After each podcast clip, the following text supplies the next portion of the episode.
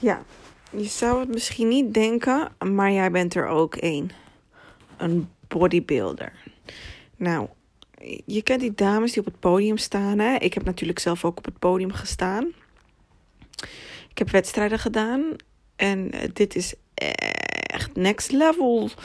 Maar uh, veel mensen gooien echt heel veel haat op deze dames die dit doen, of heren.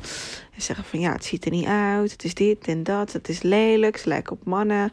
Terwijl als je het echt ziet, is het niet zo. Zoals ik waarschijnlijk ook wel eerder uh, heb verteld, dus in mijn podcast. Maar het punt is,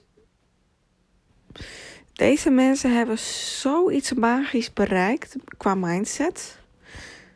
Zoals ik ook eerder noem, de meeste mensen hebben al moeite om een dagje geen suiker te eten. Of alleen maar water te drinken voor een dag. Laat staan deze mensen die het zo'n lange tijd volhouden om zo ver te gaan. Want als je gaat afvallen, ja inderdaad, alles gaat lekkerder smaken.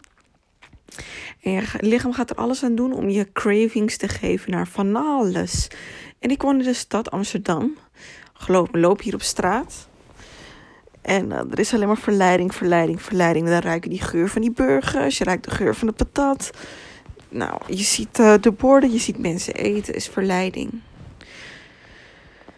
Het enige wat je echt kan helpen tot succes op elk gebied is elke dag reminder, reminder, reminder waarom je iets wilt. En natuurlijk, elk, iedereen hè, heeft ook periodes dat het wat minder gaat. Minder motivatie, minder zin. Uh, niet lekker in je vel zitten. Stress. Maar je moet toch proberen om elke ochtend, ook al ben je moe en heb je geen zin, te luisteren naar bijvoorbeeld een podcast als deze of op een andere manier motivatie te krijgen. Want eigenlijk wat je aan het doen bent is, als je aan het afvallen bent, is bodybuilding.